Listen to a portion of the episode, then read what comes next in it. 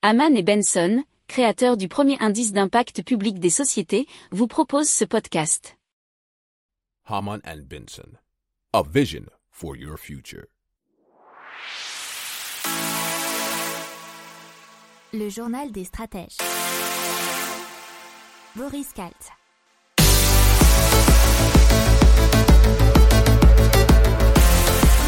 Bonjour à tous et bienvenue dans le journal des stratèges consacré aujourd'hui à l'hydrogène.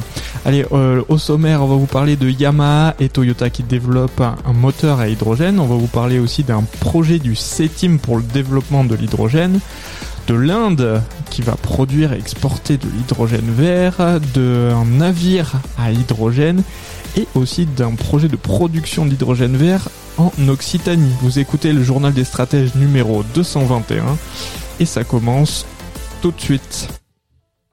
Haman and Benson, a vision for your future. Le journal des stratèges. Allez, on commence avec Yamaha et Toyota qui ont présenté un nouveau moteur à bloc thermique alimenté à l'hydrogène. C'est un V8 5 litres de 450 chevaux. Et c'est euh, Takeshi Yamada, qui est directeur du département de développement automobile du centre de recherche technique de Yamaha, qui s'en est réjoui et qui a dit quelques mots sur le sujet, puisque selon lui, les moteurs à hydrogène inspirent un certain engouement et sont faciles à utiliser sans recourir, eh bien, sans recourir à des systèmes électroniques. Alors, en observant les réactions selon, lui, selon lui, pardon, il a commencé à croire que les moteurs à hydrogène avaient effectivement un énorme potentiel et qui ne remplaçaient pas simplement l'essence.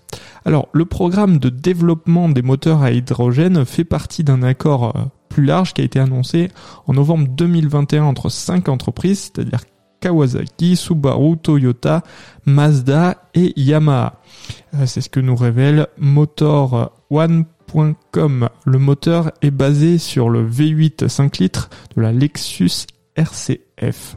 Alors il y a toutefois eu quelques modifications sur l'injecteur, euh, la culasse ou encore sur le collecteur d'admission. Alors ce bloc développe 405 euh, chevaux et 6800 tours par minute et un couple maximal de 540 Nm à 3600 tours minute. Haman and Benson, a vision for your future. Le journal des stratèges. Alors le CETIM, qui est l'Institut technique de l'industrie mécanique, va créer un centre d'ingénierie et d'essai sur les matériaux liés à l'hydrogène. C'est près de 25 millions d'euros qui seront investis sur trois ans, nous dit leséchos.fr. Alors ce projet est baptisé HYMET, H-Y MIT, si vous préférez, iMIT. Euh, et, le CETIM étudie deux sites possibles, le Technocampus Composite de Nantes, ainsi que la friche de Michelin à Roche, à La Roche-sur-Lyon en Vendée. Alors l'ambition c'est de doter la mécanique française des moyens et des compétences pour assurer la maîtrise technologique des changements qu'impose l'utilisation de l'hydrogène sous ses formes gazeuses et liquides. Alors Airbus sera partenaire d'IMIT en plus d'un centre de développement zéro émission que l'avionneur prévoit également d'ouvrir à Nantes. Alors ce dernier travaillera spécifiquement sur les technologies de distribution et de stockage de l'hydrogène liquide, ainsi que sur la production des premiers réservoirs cryogéniques à double paroi. Il s'agit de contribuer à la réussite de l'avion zéro émission, qui est un avec un premier vol de démonstration qui est prévu dès 2026. Haman and Benson, a vision for your future. Le journal des stratèges. Et donc l'Inde va produire 5 millions de tonnes d'hydrogène vert d'ici 2030.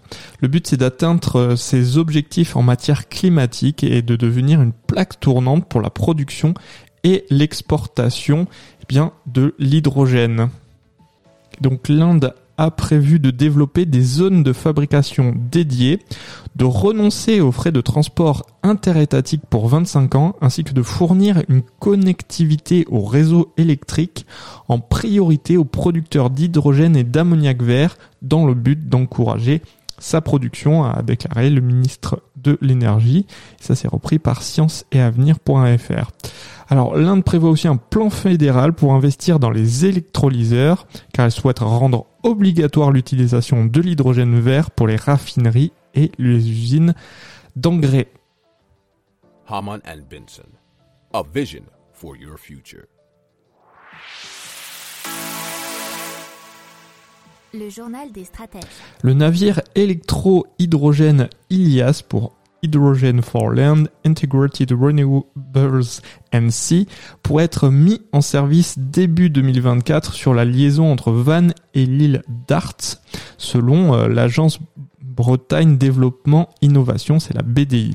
Alors Ilias se décompose en deux volets, c'est-à-dire terre et mer. Du côté mer, c'est Europe Technologies CIAM qui a travaillé sur un nouveau navire à propulsion hydrogène électrique de 24 mètres qui pourra accueillir 150 à 200 passagers. Il sera équipé euh, de moteurs électriques alimentés par deux piles à combustible de 350 kg euh, d'hydrogène par jour consommé.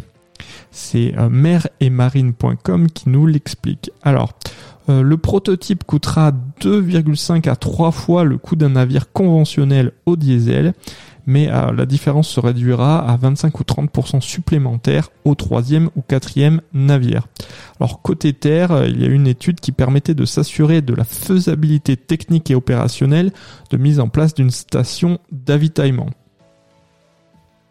Haman and Benson. A vision for your future.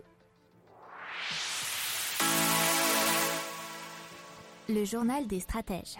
Allez, euh, IDOC, c'est la société créée par le producteur d'énergie CARE ainsi que l'AREC Occitanie, a signé avec l'ADEME une convention de financement pour le projet IVU ou IVU à voir. Ce projet prévoit la construction d'une unité de production hydrogène vert à Port-la-Nouvelle destinée à une utilisation dans le domaine des transports, activités portuaires et industrielles.